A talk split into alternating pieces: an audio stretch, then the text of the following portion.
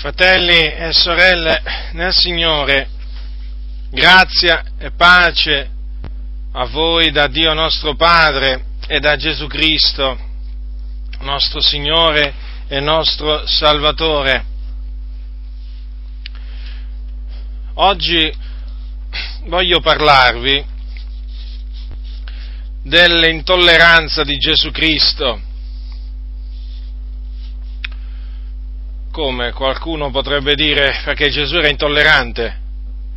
Oggi si, parla, oggi si sente parlare tanto di tolleranza. Bisogna essere tolleranti verso questo, verso quest'altro. Ora, voglio fare una premessa. Voglio fare una premessa per evitare equivoci. Ci sono naturalmente quelli che cercano gli equivoci, allora chiariamo subito per, eh, per evitare che appunto i ricercatori degli equivoci si appoggino sugli equivoci o presunti tali. Ora, l'intolleranza, cioè come atteggiamento è definito un atteggiamento di totale rifiuto e di rigida chiusura nei confronti di idee o convinzioni diverse dalle proprie. Quindi se uno cerca sul, sul dizionario il significato della, del termine intolleranza, è chiaro, trova questo. Allora uno potrebbe, potrebbe, naturalmente, potrebbe naturalmente pensare che io stia invogliando le persone a non essere, a non essere tolleranti verso, per esempio, quelli che hanno un colore di pelle diverso dal nostro o verso eh, che vi posso dire io verso quelli che hanno determinate, eh, cioè verso le persone che hanno per esempio determinate idee politiche. Non è questo, non è questo il, il, il, discorso. Io non tratterò la tolleranza che noi dobbiamo avere in linea generale verso, verso le persone. Certo, dobbiamo essere tolleranti, dobbiamo essere pazienti, dobbiamo essere longanimi verso, eh, verso tutti. Questo naturalmente è una cosa è una cosa certa, ma io qui sto parlando del, dell'intolleranza eh, che bisogna avere determinate, determinate cose. Ora, eh, l'intolleranza di Gesù, eh, che io tratterò oggi, è l'intolleranza di Cristo verso il commercio nella casa di Dio, l'intolleranza di Gesù Cristo verso l'ipocrisia e l'intolleranza di Gesù Cristo verso le false dottrine. Quindi Qui io non sto invogliando i credenti a essere intolleranti verso eh, dei fratelli, per esempio, che hanno una convinzione diversa dalla loro, per esempio, sul giorno di domenica o su qualche cibo. Assolutamente, in questo caso dobbiamo accogliere il fratello che ha una idea o convinzione diversa dalla nostra in merito a giorni e cibi, accoglierlo come fratello, perché lui è stato accolto, da Dio in Cristo, in Cristo, Gesù. Quindi è evidente che bisogna, bisogna fare una, una, specificazione quando si parla di intolleranza. In questo caso, ehm, in questo caso l'ho dovuta fare per, per far capire a quale intolleranza ehm, io mi riferirò e naturalmente siccome che questa intolleranza di Gesù Cristo confermata dalle sacre scritture eh, è una cosa buona, pure noi dobbiamo essere intolleranti come eh, lo fu Gesù Cristo, il figlio di Dio, nei giorni della sua carne. Quindi into, dobbiamo essere intolleranti verso il commercio nella casa di Dio, l'ipocrisia e le false dottrine ci deve essere da parte nostra un atteggiamento di totale rifiuto, di, mm, di, rigida chiusura nei confronti appunto di coloro che vogliono far credere che il commercio nella casa di Dio è una cosa buona, che vogliono farci credere che l'ipocrisia è una cosa comunque sia da tollerare e naturalmente anche quelli che ci vorrebbero far credere che le false dottrine vanno tollerate. Quindi lo ribadisco, quando mi riferirò all'intolleranza di Gesù Cristo, mi riferirò alla sua, alla sua intolleranza verso il commercio nella casa di Dio, l'ipocrisia e le false dottrine. Dunque cominciamo dal, dall'intolleranza che Gesù mostrò verso il commercio e naturalmente anche verso i commercianti, i mercanti, nel Tempio di Gerusalemme, la casa di Dio. Ora, al tempo naturalmente era la casa di Dio, ora la casa di Dio siamo, siamo noi, siamo noi il Tempio di Dio, nel quale il Dio è venuto a dimorare mediante il suo Santo Spirito. E questo Tempio, come dice la Sacra Scrittura, è santo e quindi va conservato in santità ed onore. Ora, capitolo 2 di Giovanni, Evangelo scritto da Giovanni. Cominciamo a vedere l'intolleranza di Gesù verso il commercio e i commercianti perché qui ci vorrebbero far credere che noi dobbiamo tollerare il commercio e i mercanti in mezzo al popolo del Signore, quando invece Gesù non li tollerò, non li accettò, li rigettò. Allora, capitolo 2 di Giovanni, dal versetto 13 al versetto 17. Ora la Pasqua dei Giudei era vicina e Gesù salì a Gerusalemme e trovò nel Tempio quelli che vendevano buoi, pecore e colombi e i cambiamonete seduti. E fatta una sferza di cordicelle scacciò tutti fuori del Tempio, pecore e buoi, e sparpagliò il denaro dei cambiamonete e rovesciò le tavole e a quelli che vendevano i colombi disse portate via di qui queste cose, non fate della casa del Padre mio una casa di mercato. E i suoi discepoli si ricordarono che sta scritto, lo zelo della tua casa mi consuma. Quindi evidentemente alla vista di quelle, eh, di quelle scene i discepoli appunto si ricordarono di una determinata parte della Sacra Scrittura in cui si parlava appunto dello zelo, dello zelo del Messia. Ora dunque, qui siamo all'inizio del ministero di Gesù, in base appunto al, eh, diciamo, alla posizione in cui è collocato questo evento da Giovanni, qui siamo all'inizio del eh, ministero di Gesù, praticamente sarebbe la prima Pasqua che Gesù eh, festeggiò a Gerusalemme, in quanto lui naturalmente era un vero un ver- ebreo, secondo, mm, diciamo, secondo, la carne, diciamo, di nascita, era un ebreo di nascita, discendente dalla casa e famiglia di Davide, e quindi come ogni ebreo doveva salire a Gerusalemme per la festa di Pasqua. Allora, che cosa c'è scritto? Che entrò nel Tempio, il Tempio era quello chiamato Tempio d'Erode, era un tempio maestoso, era un tempio che aveva, una, eh, aveva un prestigio enorme ai giorni, ai giorni di Gesù, era un, era un, tempio che si vedeva da molto, diciamo, ehm, da una distanza molto lunga, eh, diciamo, fuori da Gerusalemme, per, proprio per il, suo, per il suo splendore, e la bellezza di questo tempio era rinomata. Ora, eh, questo tempio eh, questo tempio Gesù l'ha chiamato la casa del Padre, la casa del Padre suo.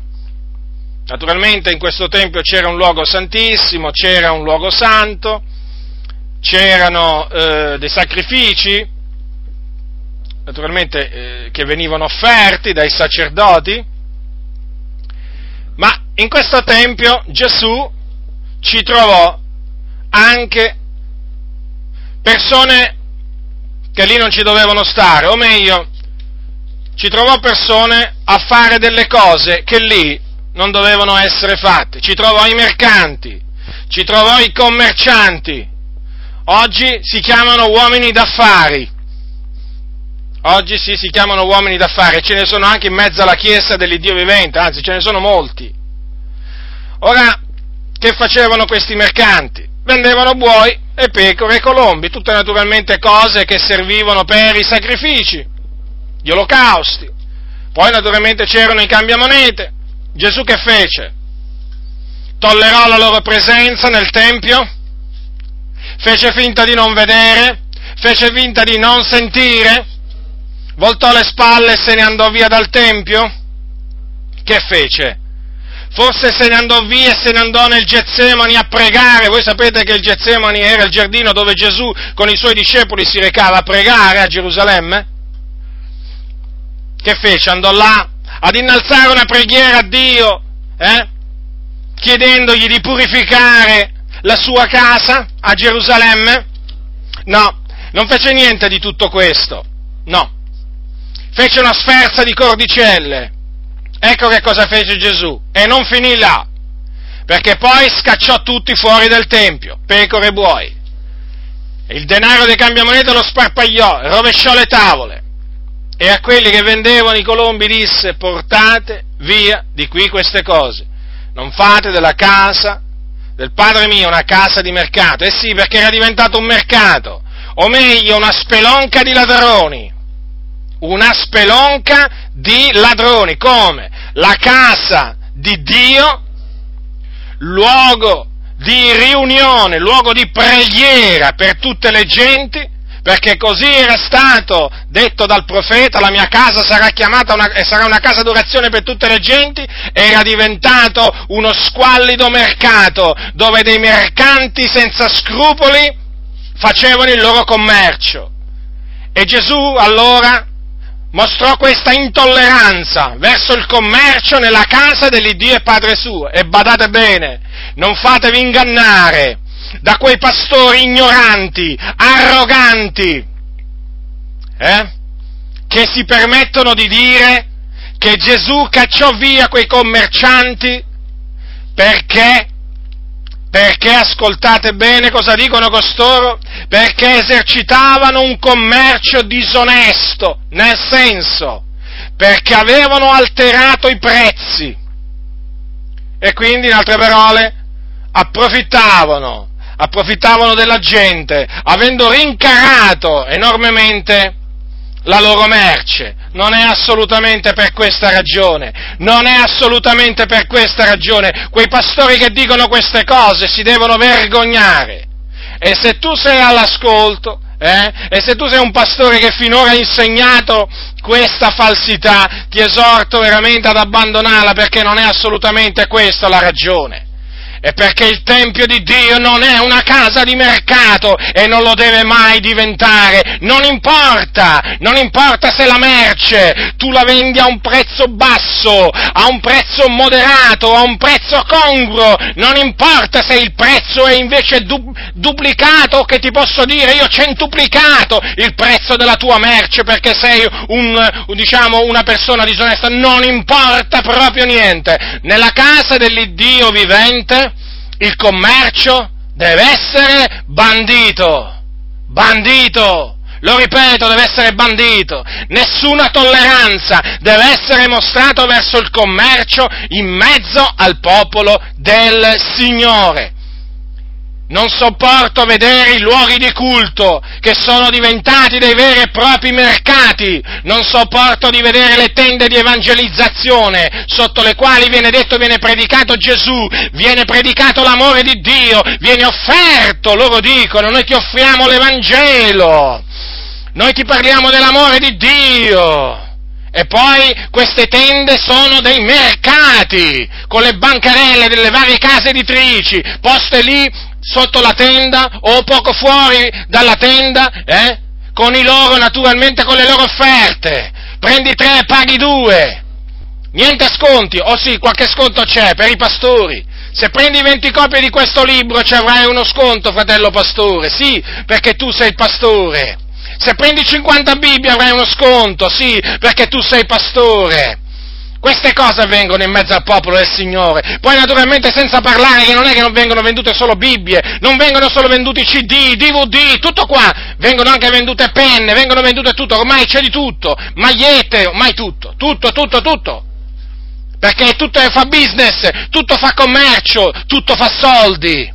Oramai in mezzo al popolo del Signore, eh, chi riprova il commercio si espone veramente alle più dure critiche, alle offese più dure, perché c'è un giro d'affari enorme in mezzo alla Chiesa dell'Iddio vivente. Altro che vendita, altro che vendita di reliquie. No, qui non vendiamo reliquie, perché noi non crediamo nelle reliquie, ma ci mancherebbe pure altro, che ass- dovremmo assistere pure alla vendita delle reliquie. No, in mezzo al popolo di Dio non si vendono le reliquie anche se comincia, comincia, a serpeggiare, diciamo, la vendita di determinati oggetti che se non sono reliquie comunque sia, sono oggetti ormai di superstizione, c'è chi vende l'olio santo per fare l'unzione, certo, perché naturalmente ci sono predicatori che prima prendono un po' d'olio, un po' d'olio d'oliva, se è d'olio d'oliva, non lo sappiamo, comunque, olio d'oliva prendono, poi naturalmente pregano sull'olio d'oliva, fanno le boccette e poi naturalmente te lo propongono come l'olio benedetto dalle loro mani o da Dio tramite le loro mani. E naturalmente se tu gli mandi un'offerta te lo mandano, è evidente, non è che ti dicono costa tot, no, ti dicono tu mandami un'offerta, magari ti dicono anche offerta minima tot e noi ti mandiamo l'olio benedetto, così lo unge, ungerai gli ammalati e così ungerai il tuo bambino, la tua bambina, tua moglie e così tutti benedetti sarete vedete. E questa è la vendita dell'olio benedetto, ma qui si potrebbe, si potrebbe veramente, potrei fare una lista enorme, ma comunque voglio dire, oramai il commercio, vedete, un po' di lievito fa lievitare tutta la pasta, no? È cominciato dalla Bibbia, hanno cominciato a vendere la Bibbia, poi hanno cominciato a vendere i libri, i libri di, diciamo, di testimonianza e così via, e poi ci di- e adesso naturalmente vendono pure l'olio benedetto. Voi direte, ma ancora in Italia l'olio benedetto non viene venduto? Eh, vabbè, è una questione di tempo. Di che cosa vi preoccupate? È una questione di tempo. Qui le cose cose arrivano sempre, diciamo, un po', un po dopo di, quanto, di, di, quando arrivano in America o in altri paesi, ma arriverà qui pure l'olio benedetto, state tranquilli, anzi io credo che già sia arrivato perché oramai, oramai è, fa- è molto facile ordinarlo dall'America è molto facile, ci sono predicatori che vendono l'olio benedetto, o meglio te lo, te lo, mh, mm, diciamo, te lo danno in cambio di un'offerta, perché anche questa è una, una compravendita, perché chiaramente il ladrone, il ladrone che cosa fa? Il ladrone non è che ti dice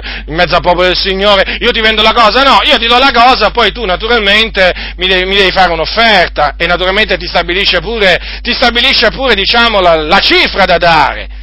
Ho sentito che in un convegno, in un convegno diciamo, ehm, eh, pentecostale, pentecostale, recentemente, eh, il pastore dal pulpito si è permesso di dire, si è permesso di pubblicizzare, adesso non ricordo bene quale mercanzia, e disse che cosa? E stabilì anche il minimo di offerta, disse che c'era un minimo di offerta da dare per avere quel prodotto, e se non è quella diciamo astuzia, furbizia, ma d'altronde oramai oggi vige il detto siate astuti come i serpenti, parole che naturalmente non ha detto Gesù, ma dicono naturalmente questi impostori, questi seduttori, questi ciarlatani che sono in mezzo al popolo del Signore. Dunque tornando, al, tornando a quello che vi dicevo prima, alcuni pastori naturalmente Vedete, siccome che qui le cose sono molto chiare, così come le ha scritte Giovanni, eh, ah, sono, diciamo, sono corsi ai ripari, come si suol dire, e, hanno, e, si sono inventati questo commercio disonesto. Ma no, ma per, Gesù sai perché li cacciò? Perché avevano, avevano alzato troppo i prezzi. Ecco, Ecco in che maniera il popolo del Signore viene ingannato. Inganna- Ma che cosa sono questi se non bugiardi? Ma che cosa sono questi pastori?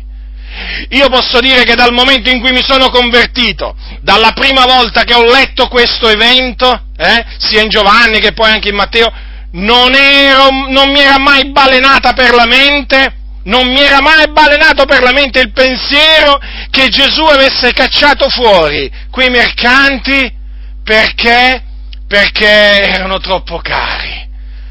Io veramente rimango meravigliato e a questa meraviglia ci aggiungo tanta indignazione quando sento che dal pulpito vengono dette queste menzogne, perché di menzogne si tratta. Si vuole far credere al popolo di Dio che c'è un commercio, che c'è un commercio in mezzo alla casa di Dio che si può fare. Vedete qual è lo scopo? Lo scopo di questo insegnamento falso è quello praticamente di difendere il lucroso commercio, l'infame commercio che questi pastori permettono nei loro locali di culto. E poi magari fuori dal locale di culto c'è scritto tutto l'Evangelo e questo a me che mi fa ancora più rabbia. Mi fa ancora più rabbia poi sentirli dire, sentirli dire che loro predicano tutto l'Evangelo. Ma è proprio tutto l'Evangelo? Certo, è tutto il loro Evangelo ma ne manca qualche parte. Ne manca qualche parte, certo, che non vi diranno mai per ovvi motivi perché loro devono difendere i loro interessi, devono difendere gli interessi dei mercanti che sono amici loro. Sapete che i pastori si mettono d'accordo con delle case editrici quando ci sono dei convegni, mh, mm, li invitano eh, a queste case editrici e queste case editrici vengono, mess- mettono i loro banchi, eh, ma così mica gratuitamente, ci sono dei patti da rispettare, perché se no al prossimo convegno non ci si vede, non vedrai più niente, comprendete? Le sapete queste cose? È ora di aprire la bocca, fratelli nel Signore, è ora di mostrarsi intolleranti verso questo scempio, questa infamità che c'è in mezzo al popolo di Dio. Noi siamo il popolo dell'Iddio vivente. Il nostro Dio è un Dio santo, non è un giocherellone, è un Dio santo che non tollera che in mezzo al suo popolo si mettono in vendita Bibbie, libri di testimonianze, que- canti, queste cose, assolutamente non le tollera queste cose.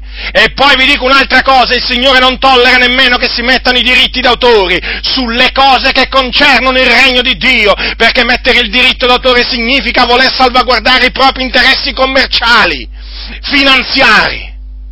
Quindi non è più per l'amore del Signore che si fanno quelle cose, ma per amore del denaro. Non importa che cosa vi verrà detto, che guadagnano poco, che non guadagnano poco.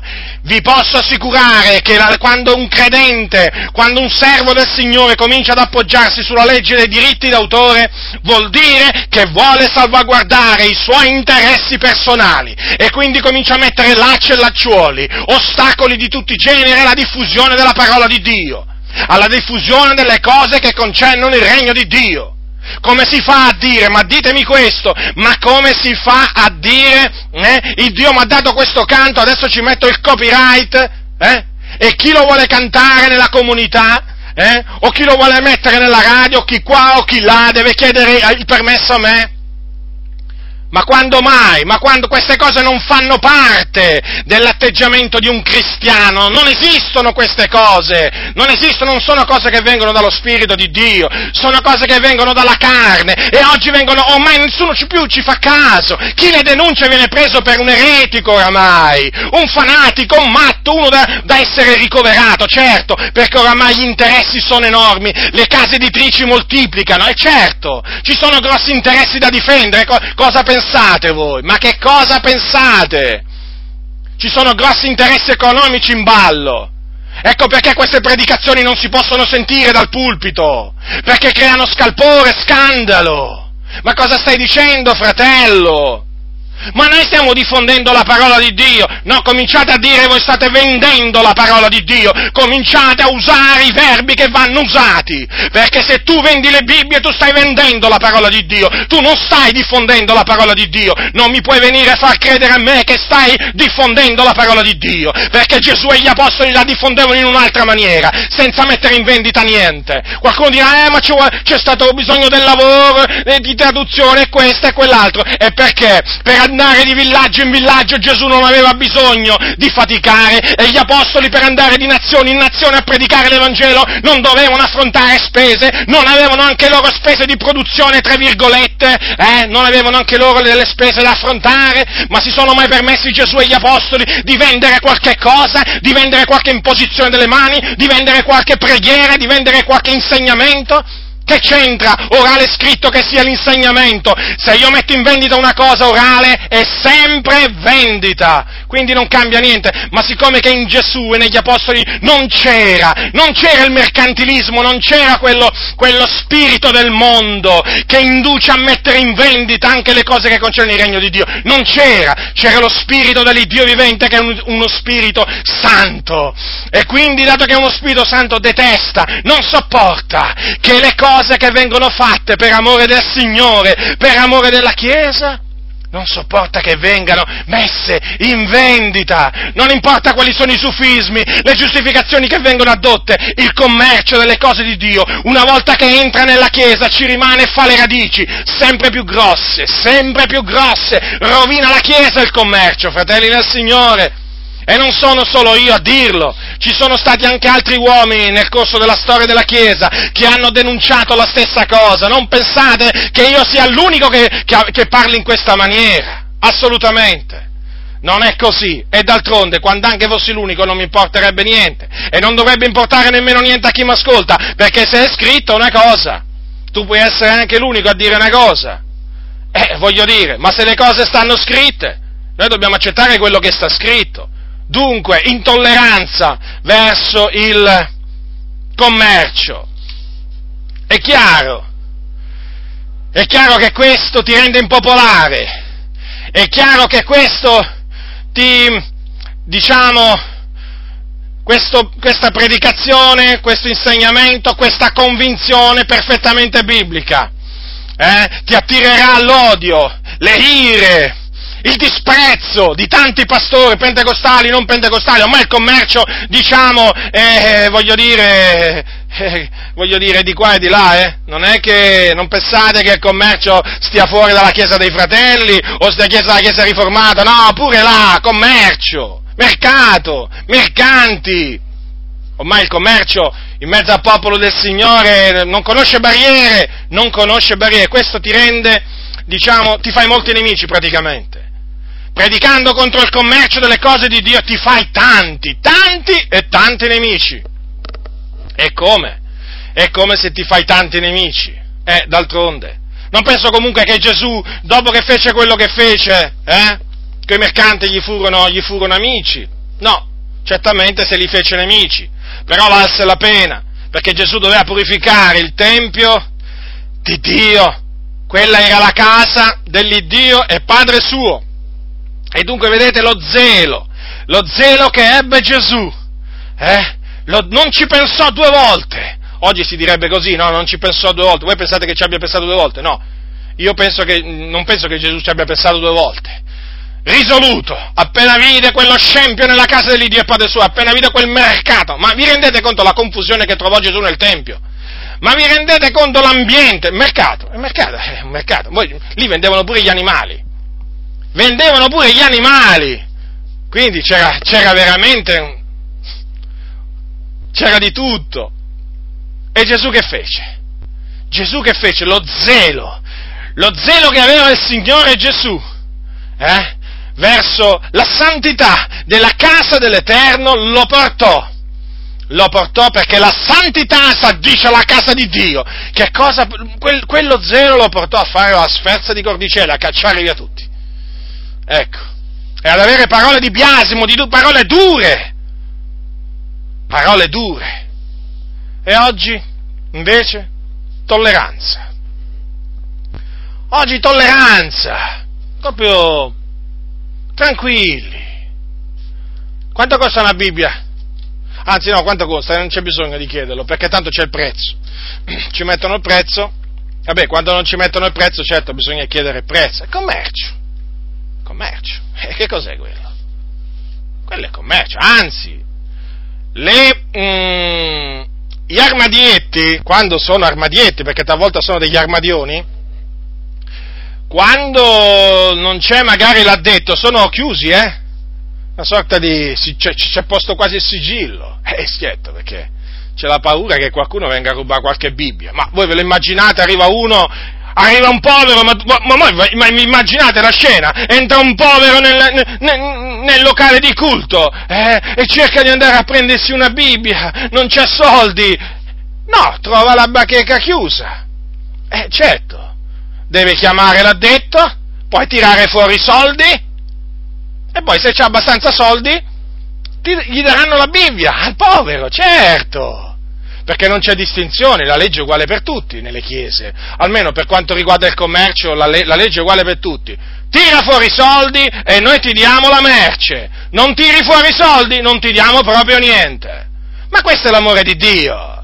Ma questo è l'amore di Dio, ma sì, l'amore di Dio di cui tanto parlano questi credenti. Poi sono quelli che si riempiono la bocca Dobbiamo amarci gli uni gli altri, Dio ha amato noi il primo, noi pure dobbiamo dare la nostra vita per i fratelli e si vede come la date la vostra vita per i fratelli. Ci manca poco che mettete in vendita pure l'aria, ingresso gratuito, poi vabbè, poi ci pensate voi a far pagare l'ingresso col cestino delle offerte o col sacco o con le lenzuola o con qualche cosa d'altro, a suon di rap, a suon di musica rock e via. Ecco, ecco che arrivano, ecco che arrivano. Questo è l'ingresso gratuito che, di cui voi naturalmente andate fieri. Ma quale ingresso gratuito? Siete dei truffatori! ma siete veramente persone che dite una cosa e ne fate un'altra. Parlate di giustizia e agite iniquamente. Ma è ingresso libero quello? Ma è ingresso, come si fa a definire ingresso libero? Eh? Un ingresso che, sì, l'ingresso è libero, sì, per entrare, ma non la permanenza. Dovreste dire semmai entrare è gratuito, rimanere è a pagamento, certo, perché se no non si spiega come mai voi fate passare poi il cestino delle offerte e glielo mettete davanti al muso. E se non tira fuori i soldi rimanete magari lì, avete, a, avete ricevuto l'istruzione di soffermarvi qualche secondo davanti alla faccia di colui che è ancora perplesso, o meglio davanti al muso di colui che ancora è perplesso, indeciso per invogliarlo a stendere la sua mano, tirare fuori il suo portafoglio. E mica solo il portafoglio, pure naturalmente la filigrana. Quale moneta? No, no, le monete non sono accette. O meglio, sono accette, però è meglio evitare le monete, queste monete così pesanti. Recentemente in un convegno un pastore del pieno Evangelo, questi sono sempre del pieno Evangelo, si è lamentato con l'uditorio perché dopo l'offerta avevano raccolto un sacco pieno di monete. Poverino, c'aveva tutta la, faceva proprio la scena che aveva la, la, la schiena piegata. E allora ha detto pubblicamente ai fratelli una sorta di messaggio a mo' di abbiate pietà di me, come dire la prossima volta, no, ma l'ha detto, eh, non mettete le monete, mettete la filigrana. Chiaro, è più leggera, eh? Però per mettere la filigrana qua bisogna partire da 5 euro in, in avanti, no? Perché non mi pare che ci sia un taglio inferiore. E allora fate i conti. Fate i conti. Questo significa che ognuno che stava lì ad ascoltare avrebbe dovuto dare poi, da quel momento in avanti, almeno da 5 euro in avanti, per non far piegare la schiena al povero pastore, perché che volete? Possono venire poi anche mal di schiena a, a raccogliere i sacchi di offerte. Eh già, che scandalo, che vergogna! Ma io dico, ma questi pastori, ma sanno cos'è la vergogna? Io credo che non, non sappiano più che cosa significa vergognarsi. Ma a me una cosa del genere non mi, non mi sfiora nemmeno. Una cosa del, prima di tutto non, eh, non chiediamo offerte, non facciamo passarci su offerte, ma voglio dire, ma non mi sfiora nemmeno dire alla fratellanza non mandate monete perché sennò pesano troppo oh, non, mettete, non, non, mettete, nella cassa, sarebbe come dire, non mettete nella cassa monete, perché dopo veramente andare là, contarle, ma questo significa sprezzare l'offerta. E poi all'inizio pregano per l'offerta, Signore ti ringraziamo per l'offerta, Signore santifica l'offerta, ma se l'offerta è santificata, eh? Lasciamo stare adesso il passaggio del cestino dell'offerta che voi sapete non è biblico, ma voglio dire, Riflettete, voi che fate passare il cestino dell'offerta, mi rivolgo a voi, pregate il Signore di benedire la sua offerta, di santificarla e dopo, dopo che avete raccolto l'offerta vi lamentate pure perché il sacco è troppo pesante per le monete. Ma non vi vergognate, questo significa veramente profanare ciò che è stato santificato. Ciò che è stato santificato non può essere disprezzato. E poi badate molto bene, può avere dato l'offerta anche una persona molto povera, che aveva magari solo quella moneta, da due euro, da un euro, facciamo anche, diciamo, diciamo anche le cose come stanno. E voi vi permettete dal pulpito di parlare in questa maniera. Ma siete degli scellerati, ma siete degli insensati. E tutto questo naturalmente viene tollerato. Viene tollerato, o meglio, o meglio, viene tollerato da molti, da altri non viene tollerato però non hanno il coraggio di parlare, non hanno il coraggio di riprovare queste cose, invece è proprio qui, fratelli. Fratelli, vi dico a voi che queste cose non le tollerate, aprite la bocca, non tenetela chiusa, non tenetela chiusa, è ora di parlare.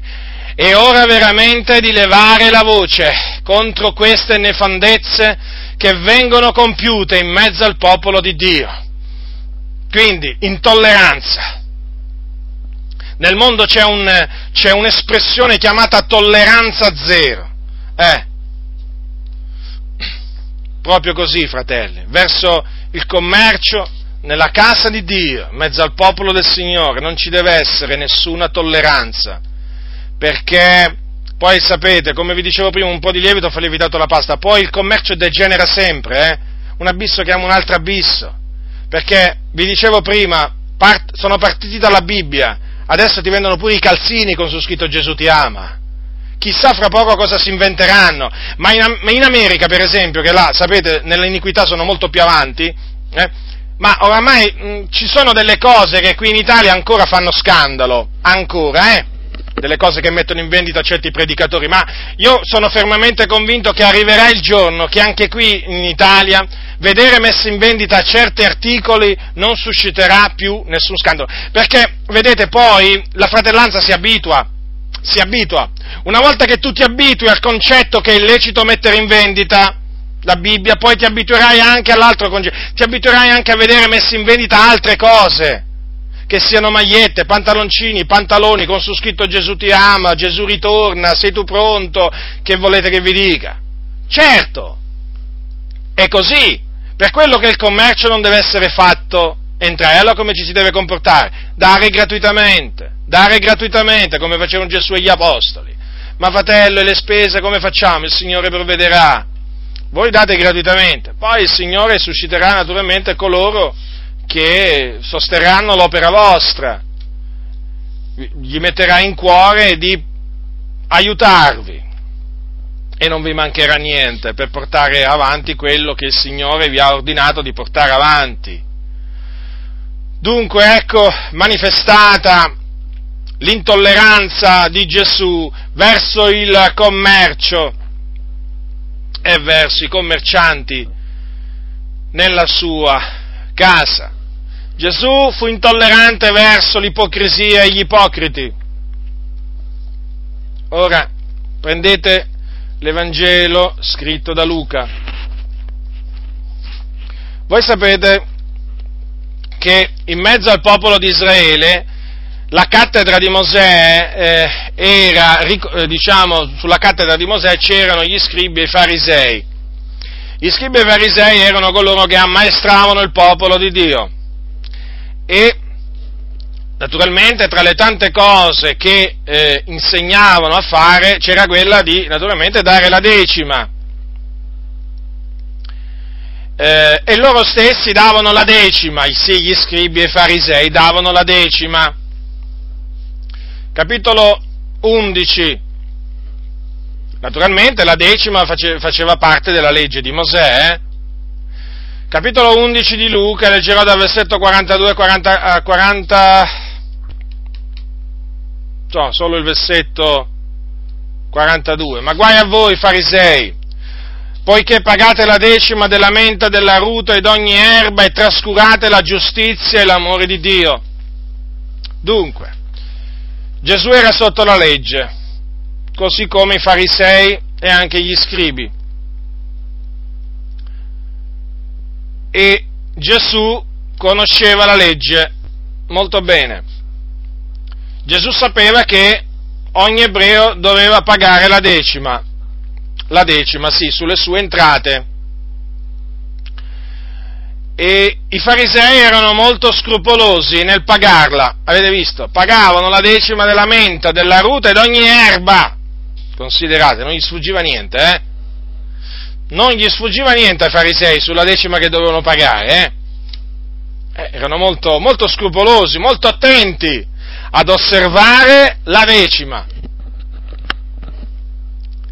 Però erano degli ipocriti. Erano degli ipocriti perché se da un lato pagavano la decima ed erano molto scrupolosi a pagarla, dall'altro trascuravano la giustizia e l'amore di Dio. Gesù si mostrò intollerante verso quegli ipocriti, perché di ipocriti si trattava, li chiamò guide cieche, stolti, ipocriti, serpenti, razza di vipere. Allora, e perché questo? Perché? Perché loro dando la decima, essendo così scrupolosi, apparivano giusti non solo, eh, non è che pagavano solo la decima, non è che apparivano giusti solamente perché erano così scrupolosi nel pagare la decima, eh, ma anche perché loro facevano, diciamo, lunghe, lunghe, lunghe preghiere, facevano anche lunghe preghiere pubblicamente, lunghe orazioni, per farsi vedere dagli uomini, non per farsi ascoltare da Dio, no, o per farsi vedere, no, per farsi vedere dagli uomini, e questo era il loro premio.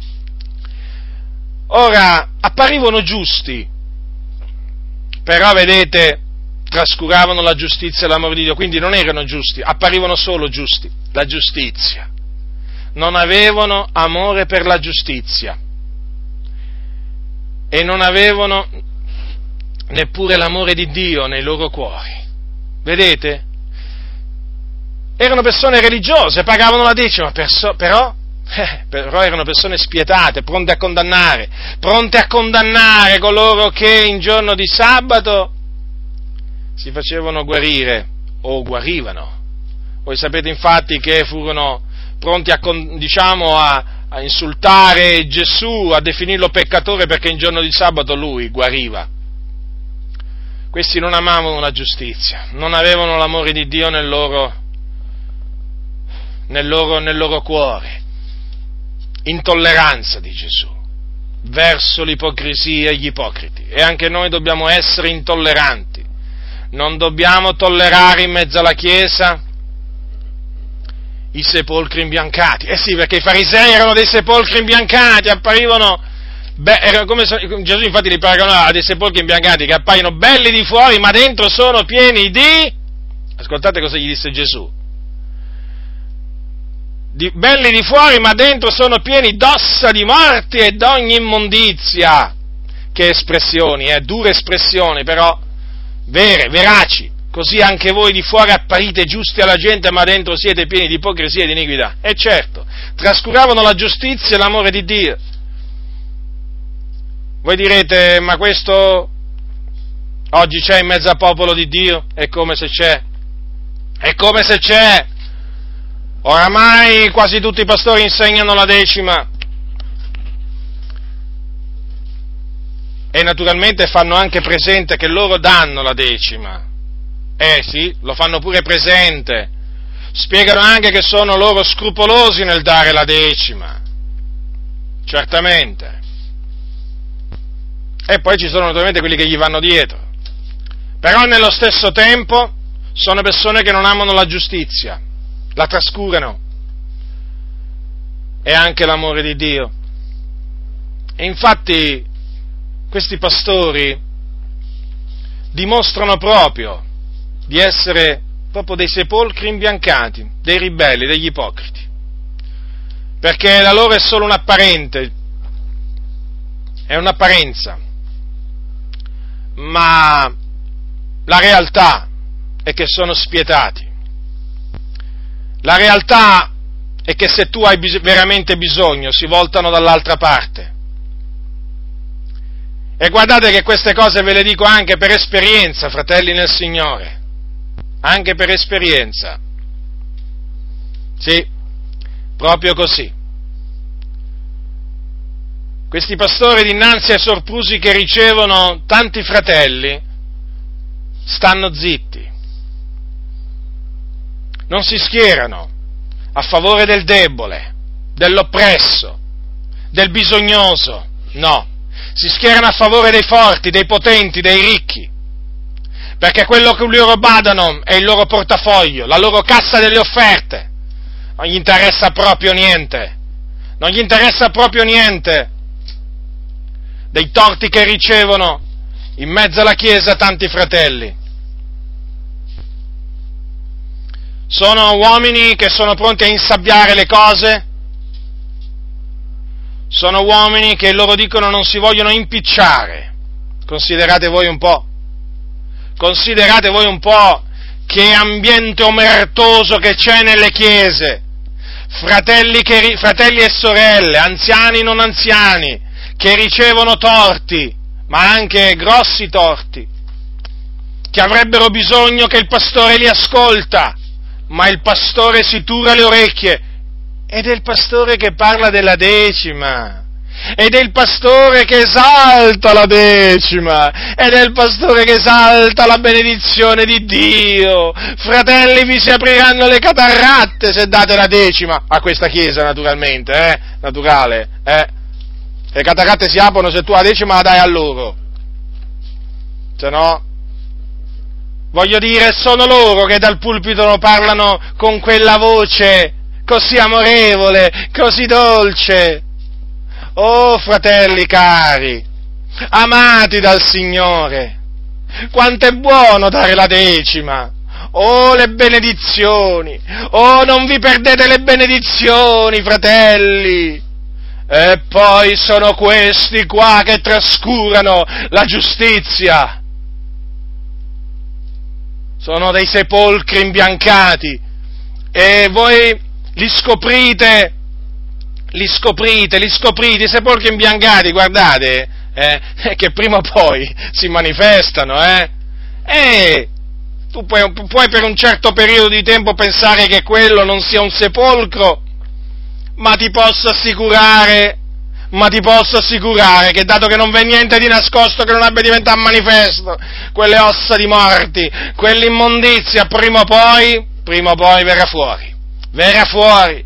E quindi ti posso assicurare che questi pastori spietati che pensano solo ai loro interessi, e non a ciò che è di Cristo, che sono volti tutti alla loro propria via, che esaltano la decima, esortano a dare la decima e ti maledicono se non dai la decima, io ti posso dire che scoprirai presto, a suo tempo, che sono dei sepolcri imbiancati. Lo scoprirai perché il Signore te lo farà scoprire. Non temere e allora capirai questi che cosa hanno veramente in cuore.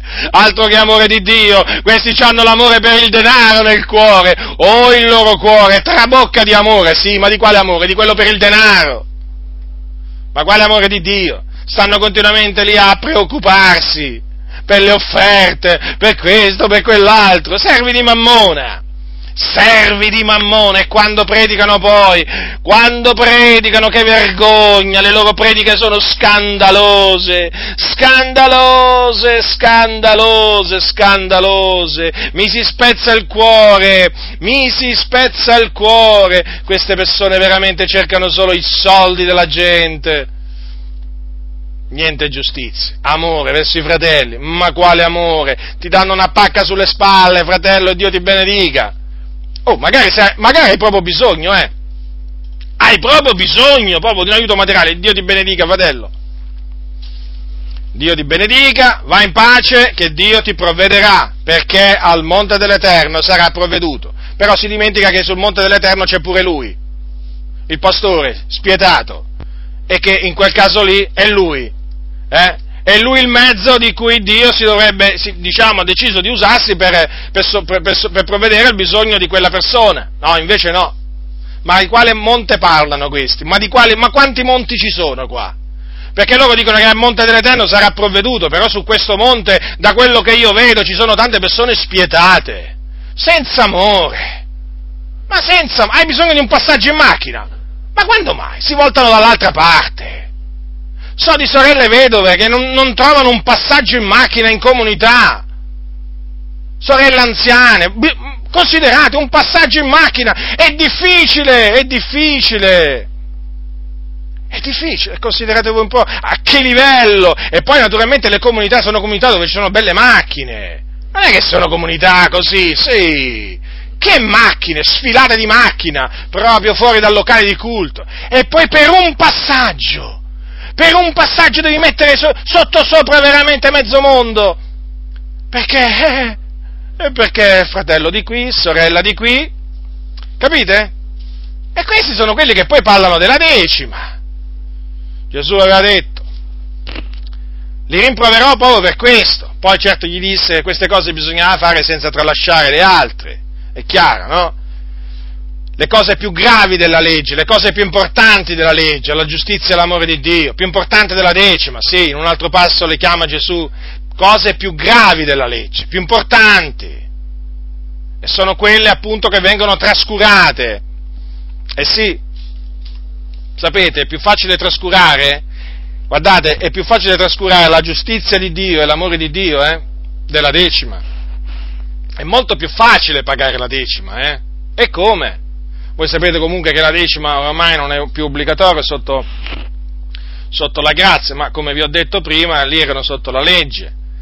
Queste sono le cose che bisognava fare, quindi innanzitutto praticare la giustizia,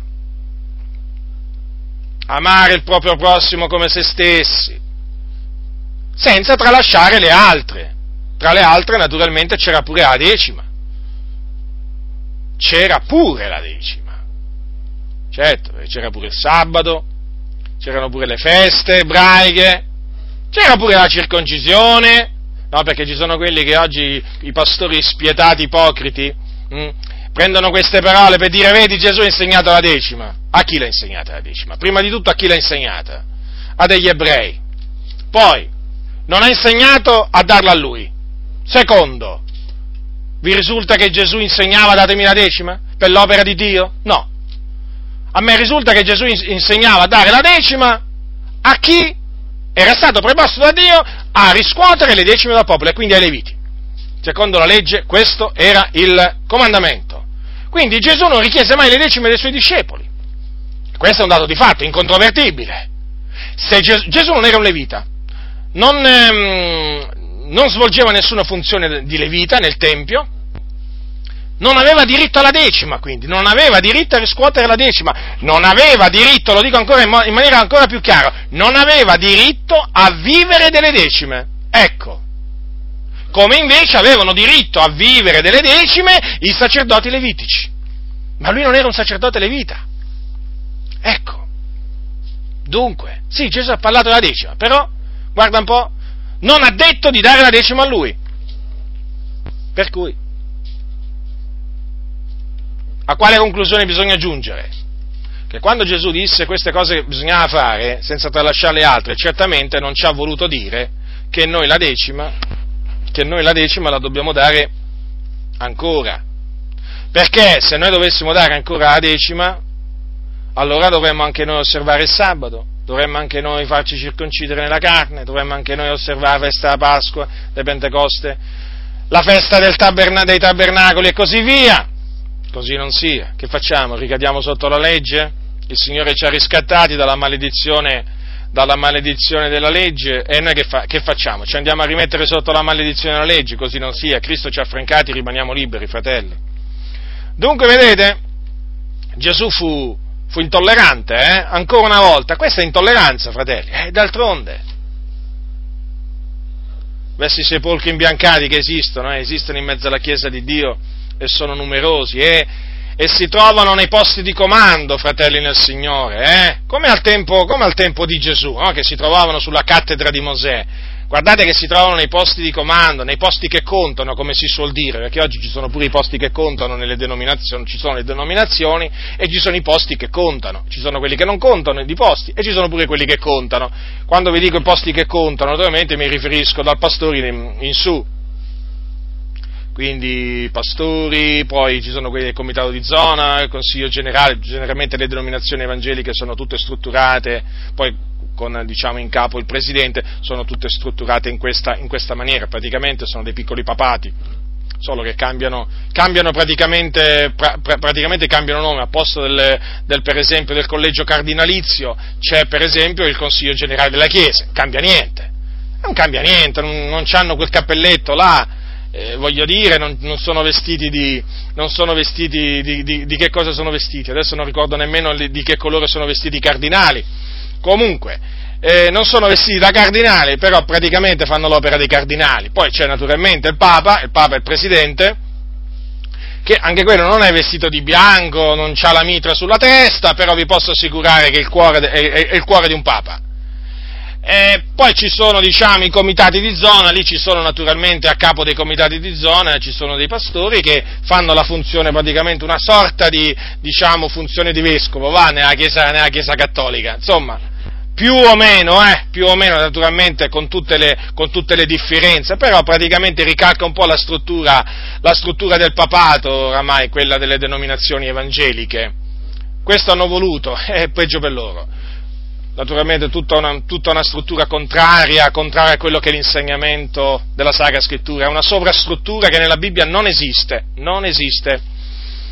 Ora, eh, ecco, vi stavo dicendo, questi sono nei posti di comando, questi sepolcri, sepolcri imbiancati, eh, ma si manifestano, eh, si manifestano, una volta che si manifestano, si riconoscono e quindi si sta alla larga, si sta alla larga da queste persone e si mette in guardia, si, mette in guardia, si mettono in guardia i fratelli da questi, da questi moderni, da questi moderni farisei che pagano la decima, eh, di tutto quello che gli entra e poi trascurano la giustizia e l'amore, e l'amore di Dio.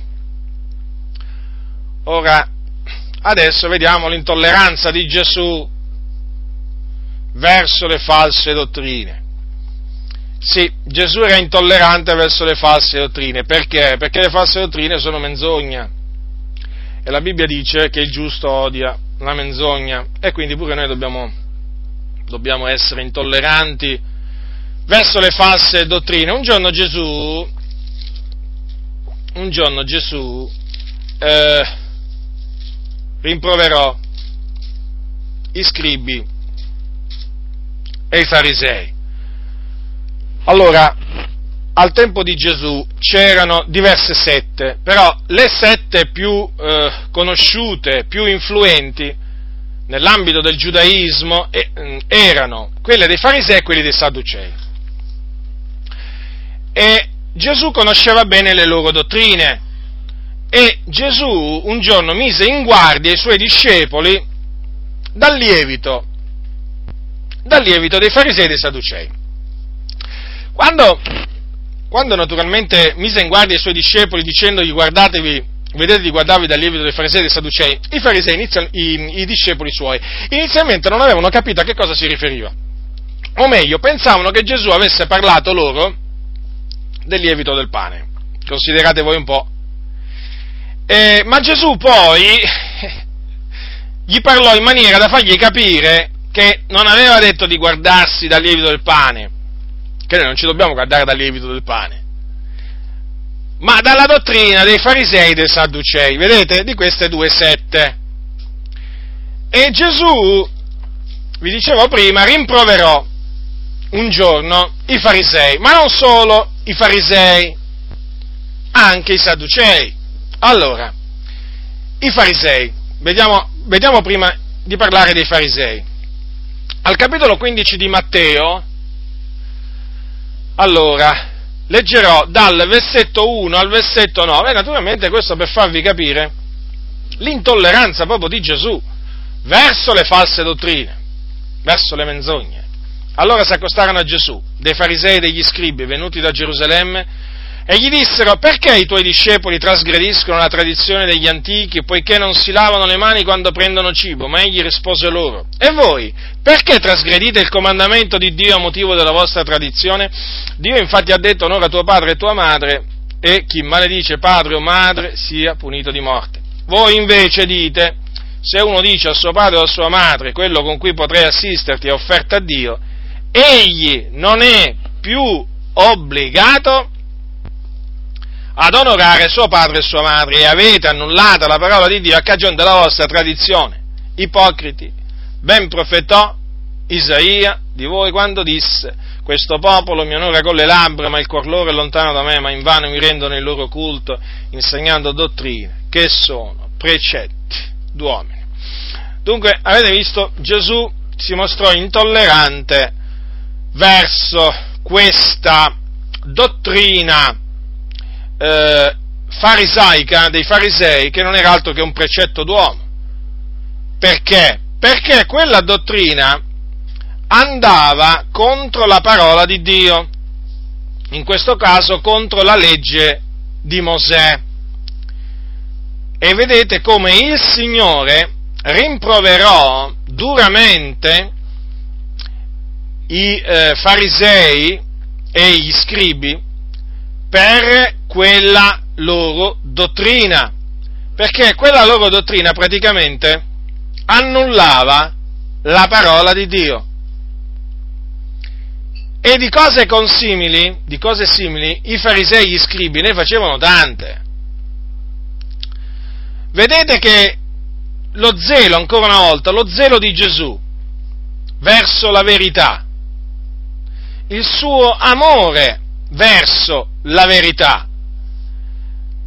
Lo portarono ad essere intransigente, intollerante proprio nei confronti di quegli uomini che avevano con la loro tradizione annullato la parola di Dio. Certo, e in quella maniera erano d'intoppo al popolo perché inducevano il popolo a trasgredire, a trasgredire la legge di Dio.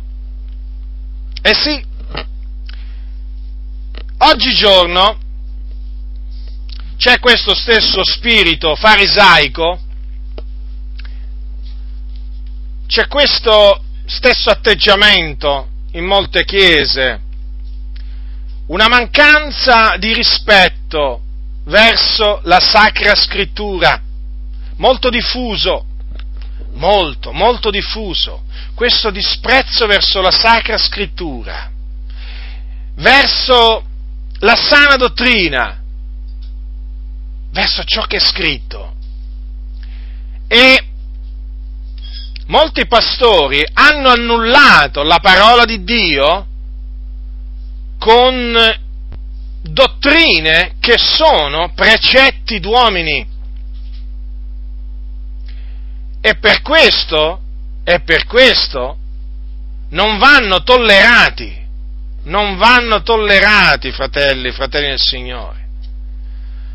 Ora, faccio un esempio, magari più di uno.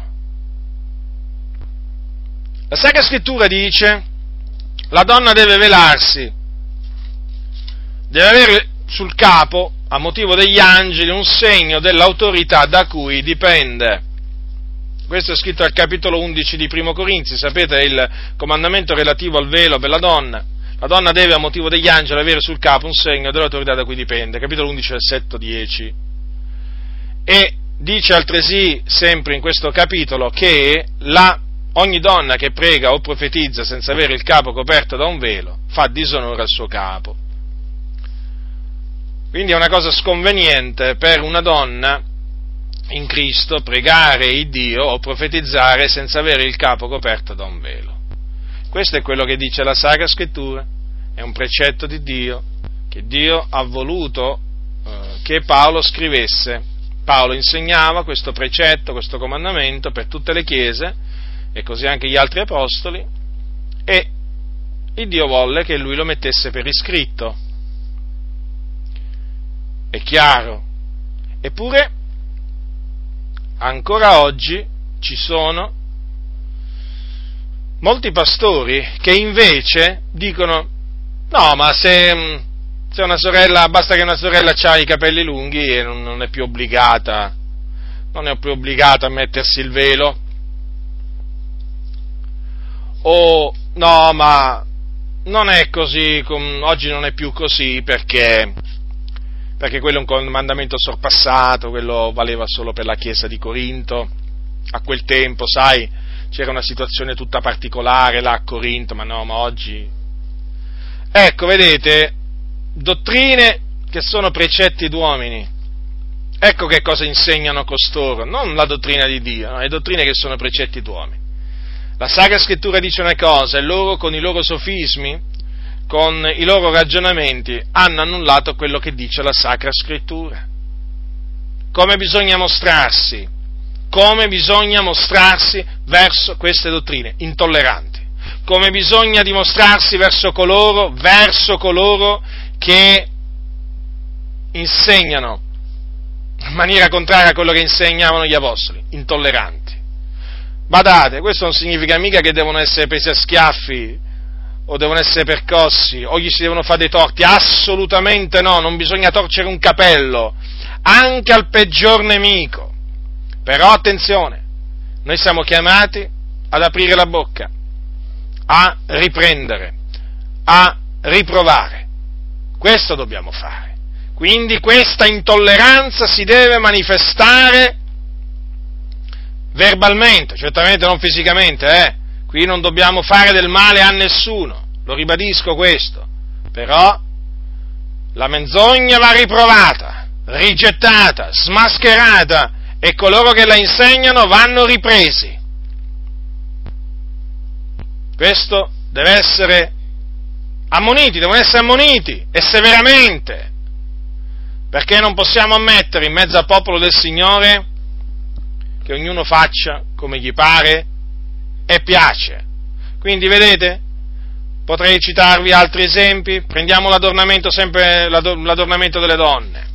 La scrittura cosa dice? Paolo dice io voglio similmente che le donne s'adornino d'abito. Allora prendiamo Timoteo, Timoteo, capitolo, primo Timoteo, capitolo 2, versetto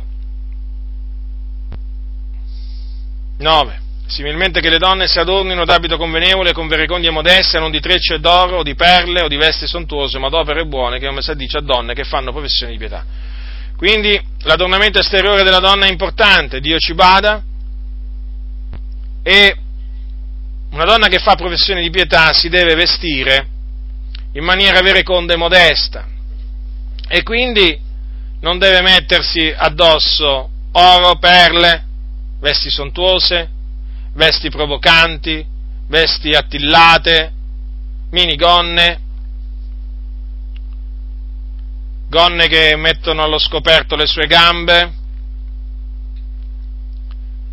o camicette che mettono in mostra il suo petto, il suo seno.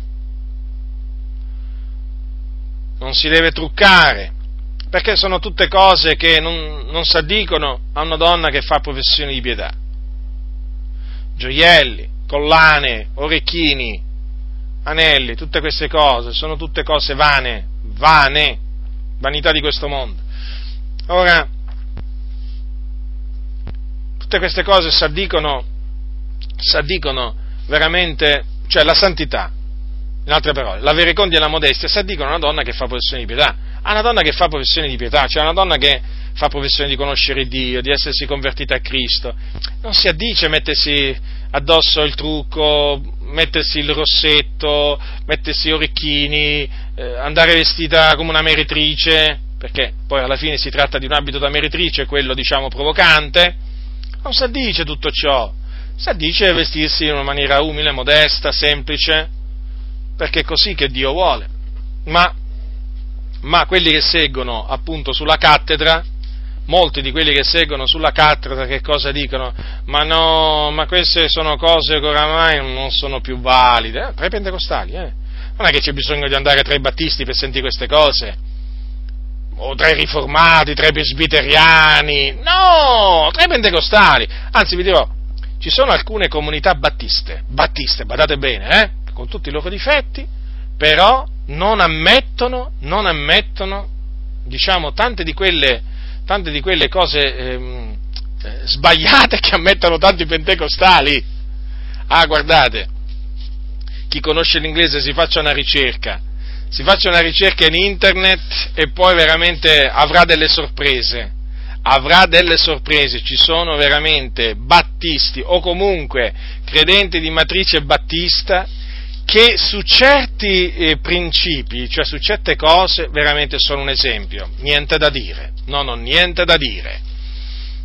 Ci sono certi pentecostali, ah, mm, certi, la maggior parte, una massa di ribelli, una massa di ribelli fra i ribelli, proprio da quelli da cui uno si aspetterebbe, diciamo, un incoraggiamento, ma che?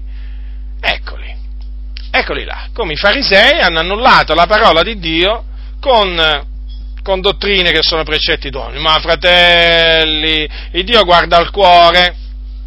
Li sapete i ragionamenti, no? Il Dio guarda al cuore, queste cose valevano per quel tempo, poi bisogna vedere il contesto in cui l'Apostolo Paolo ha trattato questo argomento, poi tirano fuori il greco, insomma, tirano fuori un po' di tutto, praticamente tirano fuori tutta la follia che hanno nel loro cuore. Ecco che cosa tirano, perché ogni parola che dicono per andare contro i comandamenti del Signore è follia, è follia, follia. Le mosche morte fanno puzzare l'olio del profumiere. Quanto puzza l'olio di queste persone? Quanto puzza l'olio di queste persone? È pieno di mosche morte Peraltro non è che ci vogliono tante mosche morte, bastano due o tre e subito il, l'olio comincia a puzzare. E di fatti quanta puzza che si sente, quanta puzza che si... Certo, perché le false dottrine praticamente emanano un cattivo odore, eh? Poi le false dottrine, le false dottrine contaminano. È così, molti, molti credenti ancora non l'hanno capito questo. Allora intolleranza, intolleranza verso questi ragionamenti vani, queste dottrine che sono precetti d'uomini. Ma quante ce ne sono? Ma quante ce ne sono, fratelli nel Signore? Io credo che voi che mi ascoltate, mi ascoltate spesso, oramai le conoscete tutte queste dottrine eh, che sono precetti d'uomini e con, eh, e con le quali la parola di Dio viene viene annullata. Quindi, fratelli, intolleranza, intolleranza verso queste eh, dottrine che sono precetti d'uomini e naturalmente anche verso coloro che le sostengono, le incoraggiano e le giustificano. Eh? Bisogna ammonirli, riprenderli, esortarli. Andiamo adesso ai farisei, ai farisei perché anche loro, anche loro avevano del lievito da cui i discepoli si dovevano guardare. Avete notato? Gesù aveva aveva compreso che c'era del lievito nella dottrina dei farisei e dei sadducei e li ha messi in guardia i suoi discepoli. Avete notato? Non è che ha detto, beh, io mi metto a pregare e pregherò per i miei, i miei discepoli affinché il Signore li preservi dal lievito dei farisei e dei sadducei, affinché, insomma, tutte queste cose qua. No, no, li mise in guardia, li mise in guardia e fece pure i nomi, eh? Non è che gli ha detto, guardatevi dal lievito. Così. No, gli ha detto pure quale lievito. Di chi era questo lievito? Dei farisei e dei sadducei. Vedete? Gesù mica aveva paura dei farisei e dei sadducei, eh? E anche noi non dobbiamo avere paura dei moderni farisei e dei moderni sadducei. Il massimo che ci possono fare è tagliare la testa, se ce la tagliano. Ma comunque, al massimo ci mandano sottoterra il nostro corpo, eh? Però la nostra anima L'importante è che sia salvata e poi quello che succederà al nostro corpo poco importa. Però non dobbiamo certamente temere quelli che possono uccidere il, il corpo, ma non possono uccidere l'anima. Noi dobbiamo temere l'Iddio vivente che ha fatto il cielo, la terra il mare e tutte le cose che sono in essi. Quindi Gesù non ebbe paura di dire ai suoi discepoli guardatevi dal lievito dei farisei e dei sadugei. Allora, i moderni farisei abbiamo visto cosa, cosa insegnano per annullare la parola di Dio. Adesso andiamo ai moderni farisei, perché ci sono, i moderni sadducei, scusate. Allora, i farisei in una maniera e i sadducei in un'altra. Sempre di, di lievito si parla, eh? Allora, andiamo a vedere questo lievito dei sadducei. Capitolo 20, 22, capitolo 22 di Matteo. Allora, ma qual era questo lievito dei sadducei da cui si dovevano guardare i suoi discepoli. Capitolo 22, versetto 23. In quello stesso giorno vennero a lui dei Sadducei, i quali dicono che non v'è risurrezione. Ecco, praticamente i Sadducei negavano che ci, mh, mm, ci fosse la resurrezione dei morti. Poi, naturalmente, gli fecero una domanda a Gesù e Gesù gli rispose. E nella sua risposta Gesù gli disse, versetto 29, ah, versetto 29, sì, del capitolo 22 eh, di Matteo, voi errate perché non conoscete le scritture né la potenza di Dio. E poi gli spiegò naturalmente perché la dottrina della resurrezione, perché gli, gli, disse questo? Perché la dottrina della resurrezione era una dottrina ed è una dottrina biblica fondata sulle sacre, sulle sacre scritture. Ora dunque, vedete, negavano una dottrina importante, eh, la resurrezione dei morti. Chiaramente è superfluo che vi dica che ancora oggi ci sono quelli che negano la resurrezione dei morti, eh? Però il discorso è questo, che in mezzo al popolo di Dio ci sono magari molti che dicono che la resurrezione c'è, però magari negano altre cose. Quindi attenzione a quelli che dicono, magari che credono nella resurrezione, però attenzione magari a quelli che dicono all'inferno non c'è il fuoco sempre di lievito si, si, si tratta, eh? Allora i sadducei dicevano non v'è resurrezione. Allora i moderni sadducei dicono che all'inferno non c'è un vero fuoco. I moderni sadducei. No, fratello. No, no. non c'è, non c'è un vero fuoco. Dio è amore, ma te l'immagini Dio fa soffrire per l'eternità prima un'anima, prima un'anima all'inferno e poi nello stagno ardente di fuoco di zolfo, corpo e anima, anima per l'eternità in un vero fuoco. Ma tu te lo immagini un Dio così? Ma questo è un Dio spietato. No, fratello, Dio amore. Quindi niente fuoco, non c'è fuoco. Non c'è fuoco. Fuoco, l'idea di un fuoco letterale eh, all'inferno, nello stagno ardente di fuoco di zolfo, è un'idea astuta che usavano certi predicatori medievali del passato per, diciamo, per, per ingannare le persone o per mettere paura, per terrorizzarle. No, noi siamo persone serie.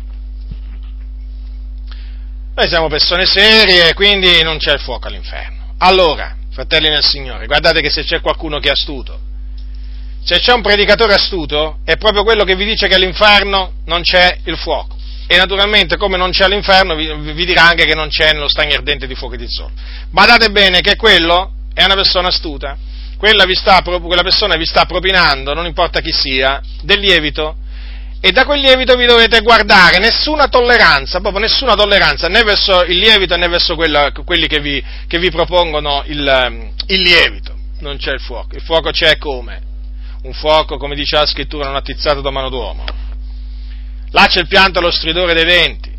Gesù quando parlò del, del, della storia del ricco e del Lazzaro disse che il ricco, essendo nei tormenti, allora, il ricco era nei tormenti, dopo che morì, alzò gli occhi e vide da lontano Abramo e Lazzaro nel suo, seme, eh, nel suo seno ed esclamò, Padre Abramo, abbi pietà di me, manda Lazzaro a intingere la punta del dito nell'acqua per rinfrescarmi la lingua, perché sono tormentato in questa fiamma. Di che cosa parlò il ricco? Di una fiamma. Allora, vedete dunque, ci sono delle fiamme nell'Ades, è come se ci sono. Si può interpretare questo passo in maniera allegorica? Ma io non ci penso minimamente perché quella è una storia vera, Gesù ha raccontato proprio una storia vera e io prendo ogni passo, ogni parola di questa storia la prendo in maniera letterale, quindi proprio non c'è da allegorizzare proprio niente, proprio niente, non è mica una favola da allegorizzare questa, eh? Non è, mica, non è mica una parabola da, eh, di, di, cui bisogna, di, cui bisogna, ricercare il significato se non c'è diciamo, il, diciamo, il, significato nella, nella Bibbia, eh? assolutamente. Questa è una storia vera accaduta, quindi all'inferno c'è il fuoco. E così naturalmente anche nello stagno ardente di fuoco di zolfo. D'altronde non si capisce perché altrimenti sarebbe chiamato stagno ardente di fuoco e di zolfo, ma se non c'è il fuoco, ma se il fuoco è allegorico, perché si deve essere, deve essere chiamato stagno ardente di fuoco e di zolfo? E poi perché deve essere chiamato fornaci di fuoco, fuoco eterno? Ma poi perché Gesù ha detto che il fuoco è inestinguibile in quel, in quel luogo? Sapete che Gesù l'ha chiamato inestinguibile? Ma veramente io, io fratelli del Signore, quando, quando, quando mi trovo davanti questi sadducei moderni, io mi arrabbio. Mi arrabbio! Adiratevi e non peccate, dice Sacra Scrittura. No, perché qualcuno direbbe, non ti devi arrabbiare, fratello. Eh no, adirarsi è, adirarsi è lecito, eh? Gesù si indignò, Paolo si indignò, i profeti si indignarono, indignarsi è lecito, non è lecito peccare. Adiratevi e non peccate, quindi adiriamoci dinanzi alle menzogne, anzi sarebbe preoccupante che se non, ci, se non ci adirassimo dinanzi alle menzogne, perché questo significherebbe che tanto ognuno può dire quello che vuole contro la verità, tanto a noi da un orecchio ci entra, dall'altro ci esce. No, dobbiamo porre attenzione, fratelli, quelli stanno screditando la verità, quelli stanno andando contro la verità e noi non possiamo, non possiamo fare finta di niente. Lo sapete che la Chiesa è chiamata come, chiamata, eh, come la chiama la Sacra Scrittura? Ascoltate come la chiama la Sacra Scrittura. Paolo a Timoteo la, la, la definisce così, colonna e base della verità. Ma vi rendete conto? La verità si, eh, diciamo, viene sostenuta dalla Chiesa. Allora, quando parlano contro la verità, noi non dobbiamo guardare se è il Papa, se è un pastore evangelico, se è un testimone di Geova, se è un mormone quando parlano contro la verità, intolleranza. Bisogna, bisogna eh, riprendere chi dice le menzogne e bisogna eh, ammonirlo e bisogna naturalmente mettere in guardia, mettere in guardia i fratelli da coloro dicono, da coloro che dicono menzogne. In questo caso costoro, questi sadducei, dicono che non c'è il fuoco, i sadducei moderni, naturalmente mi, mi riferisco a loro, questi sadducei moderni dicono che eh, non c'è il fuoco, il fuoco dell'inferno, è quello, è quello diciamo, dello stagno ardente di fuoco di zolfo, è un fuoco allegorico. Eh sì, il fuoco allegorico, ci mancava pure il fuoco allegorico, naturalmente, ecco qui, e questi naturalmente sono sempre i soliti, quelli del pieno Evangelo, che hanno tolto pure il fuoco, il fuoco dall'inferno. Mi rattrista, Naturalmente il fuoco continua a ardere, loro possono sbraitare quanto vogliono, possono gridare quanto vogliono, possono arrabbiarsi quanto vogliono, il fuoco all'inferno continua, continua a bruciare e eh, vi posso assicurare che nello stagno ardente di fuoco di zolfo brucerà per l'eternità. E quelli che vi saranno gettati, pure loro, bruceranno per l'eternità, perché là vi saranno tormentati, non si estingueranno mai, e vi saranno tormentati nei secoli dei secoli, assieme al diavolo, assieme ai demoni, agli angeli di Satana, all'anticristo e così via, gli increduli, gli omicidi, gli stregoni, gli adulteri, i fornicatori, gli effeminati, i sodomiti, i ladri, gli ubriachi e così via. Dunque, vedete i sadducei moderni? Non c'è il fuoco. E invece no, la Sacra Scrittura dice che, che c'è il fuoco. Poi, naturalmente, Naturalmente eh, c'è un'altra, per esempio, eh, cosa che i Sadducei non credevano. Prendete Atti degli Apostoli, fratelli del Signore, gli Atti degli Apostoli al capitolo, al capitolo, allora Paolo si trovava davanti a Sinedro praticamente, lo convocarono davanti a Sinedro. Allora dice così la Sacra Scrittura, che ci fu appunto una contesa, nacque una contesa tra i farisei e i sadducei dopo che Paolo ebbe, ebbe, parlato a sua difesa, dice l'assemblea fu divisa, allora capitolo 23, versetto 8. Poiché i sadducei dicono che non v'è risurrezione né angelo né spirito, mentre i farisei affermano l'una e l'altra cosa. Vedete? I sadducei negavano pure l'esistenza degli angeli e degli spiriti. Non è che negavano solo la, la resurrezione, negavano pure la, la diciamo, eh, l'esistenza degli angeli e degli spiriti. Eh sì, bisogna stare attenti anche a quelli che eh, negano l'esistenza di qualche cosa di cui la Sacra Scrittura attesta l'esistenza, perché costituisce, costituisce del lievito, che generalmente ti porta sempre ti porta sempre poi a rigettare altre cose. E, eppure la Bibbia, voi sapete, non solo parlava della resurrezione, no? le scritture dell'Antico Testamento, ma avevano anche molti, molti, riferimenti scritturali sia all'esistenza degli angeli che degli spiriti. Eppure, vedete, i Sadducei, eh, quantunque le cose fossero scritte, le rigettavano. E in mezzo al popolo del Signore serpeggia, serpeggia incredulità e ne serpeggia molta. Per esempio, in ambito pentecostale, quindi nel nostro ambito, serpeggia eh, l'incredulità eh, nelle visioni e nei sogni. Mi spiego. Se voi dite il Dio, se voi per esempio raccontate, no? se voi parlate dei sogni di Giuseppe, ah, allora sì, sì, sì, Dio gli ha parlato in sogno. Se voi parlate dei sogni di Faraone, sì, sì, Dio gli ha parlato in sogno a quel tempo, sì, sì, sì, sì. Se voi parlate, che vi posso dire io, della visione che ebbe Saulo sulla via di Damasco, ma certo, fratello, Dio come? Gesù gli è apparso a Saulo, a Saulo da Tarso, gli è apparso, Prendiamo un'altra visione, quella che ebbe, ebbe Cornelio di quell'angelo che entrò da lui? Eh? Ma sì, fratello, ma certo, ma è scritto. Come? Il Dio gli mandò un angelo, quello ebbe veramente una visione. Quindi, nel momento in cui si parla, fino a che si parla di quello che, delle visioni, dei sogni che sono scritti, che hanno avuto, diciamo, Paolo, eh, Giuseppe, i profeti, Cornelio, tutto a posto. Tutto a posto. I problemi nascono naturalmente quando eh, si comincia a dire che Dio anche oggi può parlare tramite visioni e sogni, dico può parlare, o meglio, Dio parla anche oggi tramite sogni e visioni, però è evidente che non è che parla in ogni circostanza, non è che Dio ci parla in ogni circostanza tramite visioni e sogni, ci sono circostanze in cui Dio si compiace di, eh, di rivelarci la sua volontà tramite visioni e sogni, esattamente come faceva anticamente anche anticamente il Signore non è che rivelò, è che rivelò tutto ai, ai suoi eh, mediante visioni, visioni e sogni. Noi siamo chiamati a camminare per fede, non per visione eh, credendo in quello che dice la Sacra Scrittura, ma appunto perché camminiamo credendo in quello che dice la Sacra Scrittura, crediamo anche che Dio parla per via di sogni e di visioni in questi ultimi giorni, altrimenti non ci sarebbe scritto, ci sarebbe scritto mh, mm, che i vostri giovani vedranno delle visioni e i vostri vecchi sogneranno dei sogni. E questo naturalmente per, mh, mm, è naturalmente strettamente collegato agli avvenimenti degli ultimi giorni che voi sapete sono quelli in cui siamo e che precedono il ritorno di Gesù Cristo.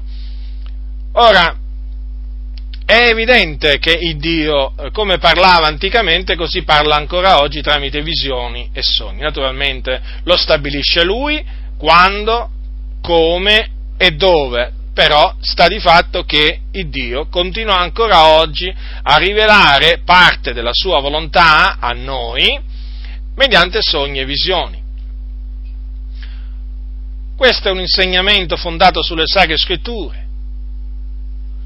Però, appunto, i sadducei moderni dicono, no fratello, Dio oggi non parla più come parlava anticamente, tramite sogni e visioni. Dio oggi parla soltanto tramite la parola di Dio. Io tante volte dico, piacesse a Dio che questi fratelli dessero retta alla parola di Dio, ma è il fatto che non, da, non ascoltano nemmeno quello che è scritto. Cioè loro che tanto dicono che Dio ci parla tramite la sua parola, però da quello che vedo sono sordi. Sì, Dio parla, sì, sì, Dio parla tramite la sua parola, però c'è chi è sordo, cioè c'è chi ha le, ha le orecchie turate e c'è chi le ha aperte. Questi fratelli, nel momento in cui parlano così, fanno proprio chiaramente capire che loro proprio eh, non, stanno, non prestano attenzione a quello che dice la parola di Dio, perché noi citiamo la Sacra Scrittura. Se dice avverrà negli ultimi giorni, dice Dio, i vostri giovani vedranno delle visioni, i vostri vecchi sogneranno dei sogni, voglio dire, che cosa dobbiamo dedurre da questo? Quali sono questi ultimi giorni? Che cosa sono le visioni e i sogni? Non sono le stesse visioni che Dio usava nell'antichità? Non sono gli stessi sogni che Dio usava nell'antichità? Per rivelare certe cose sue? Certo che lo sono. Quindi cosa è cambiato da questo punto di vista? Voi direte il canone è completo? Sì, il canone è completo, ma cosa cambia da questo punto di vista? Cioè, se Dio ti deve... Vi faccio un esempio, quando io chiedevo al Signore, Signore dove vuoi che io vada a predicare l'Evangelo? Nella Bibbia mica c'è scritto va nel Lazio. E Dio me l'ha rivelato, va nel Lazio che mi ha rivelato una dottrina contraria alla Sacra Scrittura, no, ma ha semplicemente dato un ordine, ma ha rivelato una parte della sua volontà nei miei confronti. Va nel Lazio, queste sono le parole di Dio.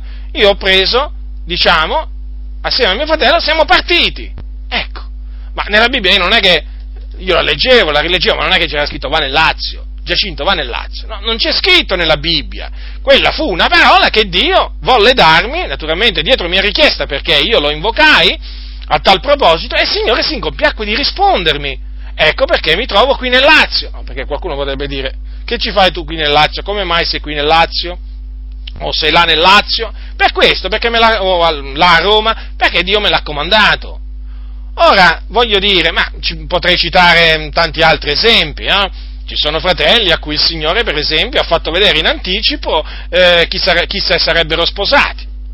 Dove sta il problema? Non è che il Signore gli ha rivelato qualche cosa che era impossibile rivelargli o qualche cosa, diciamo, qualche cosa che il Signore può rivelare. È successo già, già diverse volte, molte volte nella fratellanza che Dio ha rivelato a un credente sarebbe, la moglie che si sarebbe sposato o a una sorella il marito che, diciamo, colui che sarebbe diventato suo marito. Voglio dire, niente di strano. Il nostro Dio è un Dio grande è un Dio che non è cambiato, il Signore ancora oggi, ancora oggi fa quello che faceva anticamente, rivela, lo ribadisco, una parte della sua volontà in visioni e sogni. Però i moderni sadducei, quando sentono parlare di sogni e di visioni, è come se sentissero parlare di serpenti e scorpioni. Sì, ma sono delle cose così meravigliose. Essere visitati da Dio in sogno, essere visitati da Dio in visione, è una delle cose più belle che esiste sulla faccia della terra, fratelli nel Signore. è una delle cose più belle. Cioè, voglio dire, è una grazia di Dio, ma è una cosa meravigliosa, eh? È mica una cosa brutta. Invece questi fratelli, naturalmente, i moderni sadducei, no, fratello, naturalmente accampano tante, tante ragioni che poi si vanno a scontrare contro la parola del Signore. Poi una caratteristica di questi fratelli è che quando sentono parlare di visioni e sogni, gli vengono sempre in mente falsi, le false visioni e i falsi sogni. Eh? E allora naturalmente ormai se la sono passata tutti, diciamo, eh, una certa storia, e per far capire eh, che i fratelli si devono guardare, no? Da quelli che parlano di sogni e di visioni. Ora, che noi dobbiamo essere prudenti, quello è sicuro, ma dobbiamo essere prudenti non solamente, non solamente, quando sentiamo parlare di sogni e di visioni, ma anche quando sentiamo parlare di altre cose. A me pare invece che certi credenti eh, sembra che quasi diventano prudenti tutto di un botto quando cominciano a sentire parlare solo delle visioni e dei sogni. Quando invece sentono parlare il loro pastore, per esempio, no, non sono mica più prudenti. Li vedete prudenti? Ma dicono amen a qualsiasi cosa. Dicono amen a qualsiasi cosa, possono dire ormai qualsiasi cosa i pastori. Che vi posso dire io? Possono raccontare una fiaba, amen. Possono, diciamo, che vi posso dire io? Dire che all'inferno non c'è fuoco, amen. Vedete? Sono gli stessi poi sono gli stessi che ti dicono, eh, bisogna stare attenti però perché il nemico, il nemico, sai, è astuto, il diavolo è astuto. Sì, ma il diavolo è astuto non solamente nel campo del soprannaturale, cioè nel campo dei sogni, delle visioni, ma anche in altri campi. Il diavolo è astuto anche, eh, quando tu sei seduto nel locale di culto, fratello, e che il pastore sta parlando. Hai capito? E il pastore magari ti dice che Gesù sul monte della trasfigurazione ha ricevuto il battesimo di luce per mano di Elia e Mosè. Vedi quanto è astuto il nemico? Tu però, tu però sei disavveduto, perché non ti sei accorto che lui ha messo una pietra in mezzo al pane e tu hai preso la pietra con il pane. E hai detto amen. E questa tutta la tua avvedutezza? Faccio un esempio. Faccio un esempio. Tu che dici che bisogna essere prudenti, quando il pastore ti dice Gesù potrebbe tornare pure questa notte, fratello, pure questa notte, è quello che insegna la Sacra Scrittura? No, ma tu dici amen e dimostri di essere disavveduto. Dove sta tutta sta prudenza? Eh? Tiri fuori la parola prudenza quando senti parlare di sogni e di visioni, perché praticamente non ci credi. Poi però quando il pastore ti parla, quale prudenza mostri? Non ne mostri alcuna, perché tu accetti, accetti tutto, anche le menzogne. È un dato di fatto, è un dato di fatto. Quindi, diciamo, quell'espressione, il diavolo è astuto, certo che il diavolo è astuto, il serpente sedusseva con la sua astuzia, ma lo ripeto, guardate che il diavolo non è in grado solo di dare false visioni e falsi sogni. Eh? Il diavolo non è che riesce a falsificare, chiamiamola così, la voce del Signore in visione e in sogno. Il diavolo riesce a falsificare la voce di Dio anche, anche in presenza di non sogni e di non visioni. Sì, mentre un pastore parla dal pulpito. Sì, mentre semplicemente sta parlando. Il diavolo è in grado di parlare tramite un pastore. Ah, non lo sapevate questo? Non lo sapevate? Può accadere. Basta che il pastore fa, fa, fa, spazio, fa spazio alle menzogne. Eppure questi stessi sadducei moderni che dicono le visioni, i sogni, no, no, fratello, no, fratello, sono poi proprio quelli, proprio quelli che quando il pastore eh, gli dice delle menzogne, delle menzogne, so, quindi delle cose che non sono scritte nella Bibbia, che vanno contro la Sacra Scrittura, non ci fanno caso. Accettano tutto. Ha parlato l'unto dell'Eterno. Ah sì? No, allora, ma ammettiamo che sia veramente un unto, ma certamente in quel caso non ha parlato per lo spirito, ma se, sicuramente sarà stato uno spirito seduttore che ha parlato per bocca sua, perché nel momento in cui il pastore gli dice una cosa che va contro la parola di Dio, non è lo spirito di Dio che in quel momento parla. Quindi i sadducei moderni, i sadducei moderni alla fine dimostrano loro di non essere avveduti, dimostrano loro di non essere prudenti. Quanto a noi quindi dobbiamo stare attenti, prudenti certamente, sia quando sentiamo qualcuno predicare, sia quando sentiamo qualcuno che riferisce una visione o un sogno. Massima attenzione, massima attenzione e intolleranza sia verso quelli che insegnano false dottrine dal pulpito e sia naturalmente verso quelli che proclamano false visioni e falsi sogni, perché naturalmente ci sono anche quelli e anche verso quelli bisogna mostrare intolleranza. Però, ripeto, la prudenza va mostrata, diciamo, eh, in ogni caso. Non è che la prudenza, diciamo, va mostrata solo quando sentiamo parlare qualcuno e, e sentigli, quando gli sentiamo dire a un fratello, Dio mi ha detto in visione questo, o Dio mi ha fatto vedere questo in visione, o ho avuto una visione, o ho sognato questo. Non dobbiamo essere prudenti solamente quando sentiamo parlare un fratello o una sorella di una visione che Dio magari gli ha dato, eh, o di una rivelazione dobbiamo essere prudenti anche quando sentiamo parlare qualcuno di qualcosa che sta scritto. Eh, non è che possiamo, dobbiamo essere prudenti solo in certi ambiti e in certi altri non, la prudenza la possiamo lasciare, come si suol dire, a casa. No, assolutamente. Al locale di culto sembra proprio che alcuni la prudenza non se la portano, se la sono lasciati a casa. Quando, la, quando lasciano casa alcuni veramente sembra, smettono di essere prudenti, vanno al culto sicuri, ma è questo, questo veramente è un inganno del nemico, perché partire da casa, andare al locale di culto pensando eh, che che il pastore non potrà mai sbagliare, che il pastore non ti potrà mai ingannare. Questa attenzione, fratelli nel Signore, eh, guardate che è pericoloso, eh, molto pericoloso, è molto pericoloso.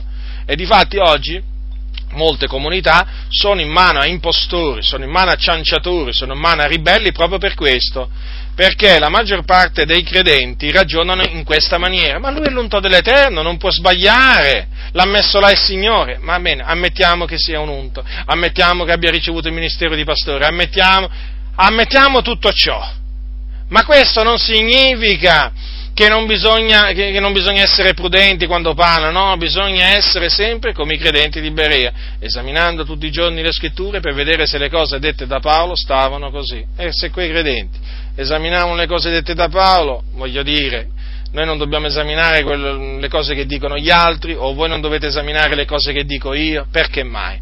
Ma per quale legge? Dove sta scritto? Dove sta scritto? Dove sta scritto che quello che io insegno non deve essere esaminato dai fratelli? Eh? Dove sta scritto che i fratelli che mi ascoltano non devono esaminare le scritture per vedere se le cose che dico loro stanno così? Non sta scritto da nessuna parte, anzi io esorto sempre i credenti a prendere le sacre scritture e investigarle dalla mattina alla sera, solo le scritture, eh? perché ve ne troverete sempre bene. Quindi, diletti nel Signore, vi ho mostrato come eh, Gesù, come Gesù si mostrò intollerante, intollerante verso il commercio nella casa di Dio, verso l'ipocrisia e verso le false dottrine. Ora, Gesù ha detto un giorno imparate da me. Allora imparate da me. Perché dobbiamo imparare da lui? Perché lui è il maestro. Noi siamo suoi discepoli. E dunque faremo bene a mettere, a seguire il suo esempio praticamente. Certo, a seguire il suo esempio. Non, po- non potremo che averne del bene nel seguire il suo esempio. Beati quelli che ascoltano la parola di Dio e lo osservano.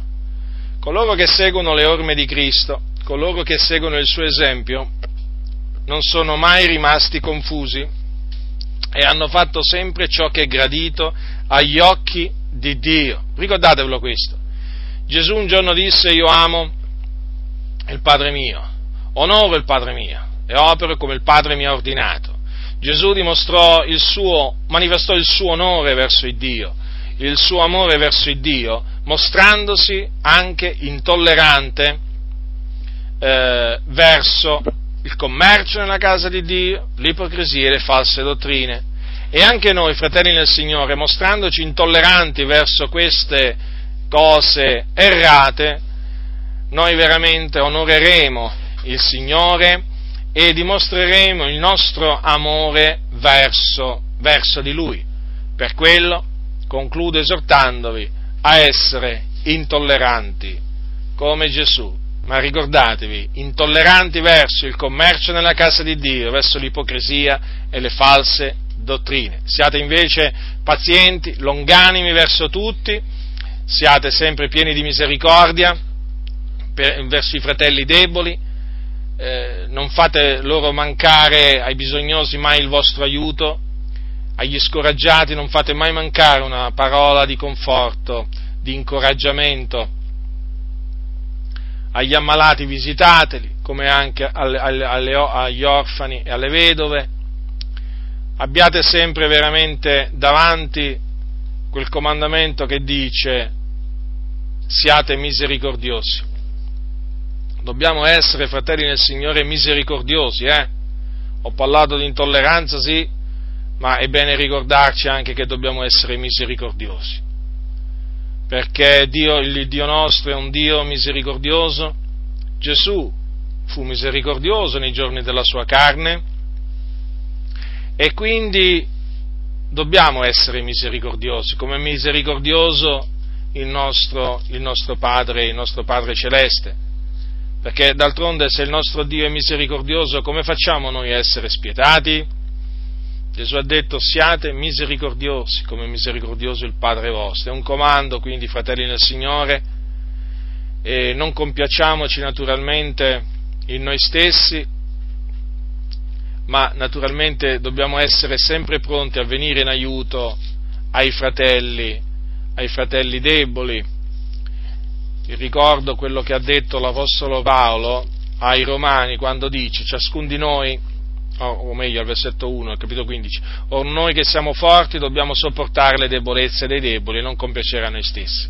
Ma vi ricordo appunto qua per debolezze che cosa si intendono, eh? praticamente quelle convinzioni in materia di giorni, in materia di cibi, che appunto eh, sono tollerabili appunto perché sono convinzioni personali, peraltro che i fratelli non impongono, non impongono ad altri. Ecco, agiamo con misericordia verso quei fratelli che magari la pensano diversamente da noi, magari eh, sul giorno, diciamo, eh, eh per esempio, sul giorno che loro, per esempio, che stimano magari di più, o per esempio verso magari quei fratelli che stimano magari un, un cibo, un cibo magari impuro. Ecco, mostriamoci pazienti, longanimi, pieni di carità verso, verso questi fratelli, non compiacciamoci noi stessi, ma sopportiamo appunto le debolezze deboli. Però ribadisco, nei confronti, nei confronti dei mercanti, dei, dei, dei corrotti, degli ipocriti, di quelli che insegnano false dottrine, intolleranza. Intolleranza. Ricordatevi, a proposito, a proposito dell'essere, eh, dell'essere, intolleranti, che Gesù, quando apparve, quando apparve a Giovanni, all'angelo della chiesa di Efeso volle, comandò che eh, Giovanni scrivesse queste parole, io conosco le tue opere, la tua fatica e la tua costanza e che non puoi sopportare i malvagi. Avete notato qua? È una cosa lodevole, eh? l'angelo della chiesa di Efeso non poteva sopportare i malvagi, mentre invece il Signore ebbe delle parole di biasimo verso l'angelo della chiesa di Tiatiri, perché sapete che faceva quell'angelo, quel, quel pastore, perché l'angelo naturalmente si riferisce al conduttore della chiesa, questo tollerava, eh, tollerava chi insegnava false dottrine. Capitolo 2, versetto 20 dell'Apocalisse, ma ho questo contro a te che tu tolleri quella donna Jezebel che si dice profetessa e insegna e seduce i miei servitori perché commettano fornicazione e mangino cose sacrificate agli idoli. Avete notato? Aveva qualcosa contro il Signore Gesù, perché fu Gesù ad apparire a, a Giovanni, aveva qualcosa contro il pastore della chiesa di Tatiri, che quello, l'uomo lì tollerava Jezebel. Vedete? Dunque, queste, anche queste parole ci fanno capire no? quale, sia, eh, quale sia appunto l'atteggiamento corretto che noi come credenti dobbiamo, dobbiamo avere nei confronti, in questo caso, appunto dei, dei malvagi eh, che si insinuano in mezzo alla Chiesa di Dio, che mutano la grazia di Dio in dissolutezza, e verso naturalmente quelli che insegnano false dottrine. Non li dobbiamo sopportare, non li dobbiamo sopportare, non li dobbiamo tollerare, perché altrimenti il Signore eh, poi naturalmente se la prenderà con noi, ci riprenderà, eh, fratelli nel Signore, perché chi sa fare il bene e non lo fa commette peccato. Dunque, atteniamoci a quello che sta scritto, ce ne troveremo sempre del bene. La grazia del Signore nostro Gesù Cristo sia con tutti coloro che lo amano con purità incorrotta.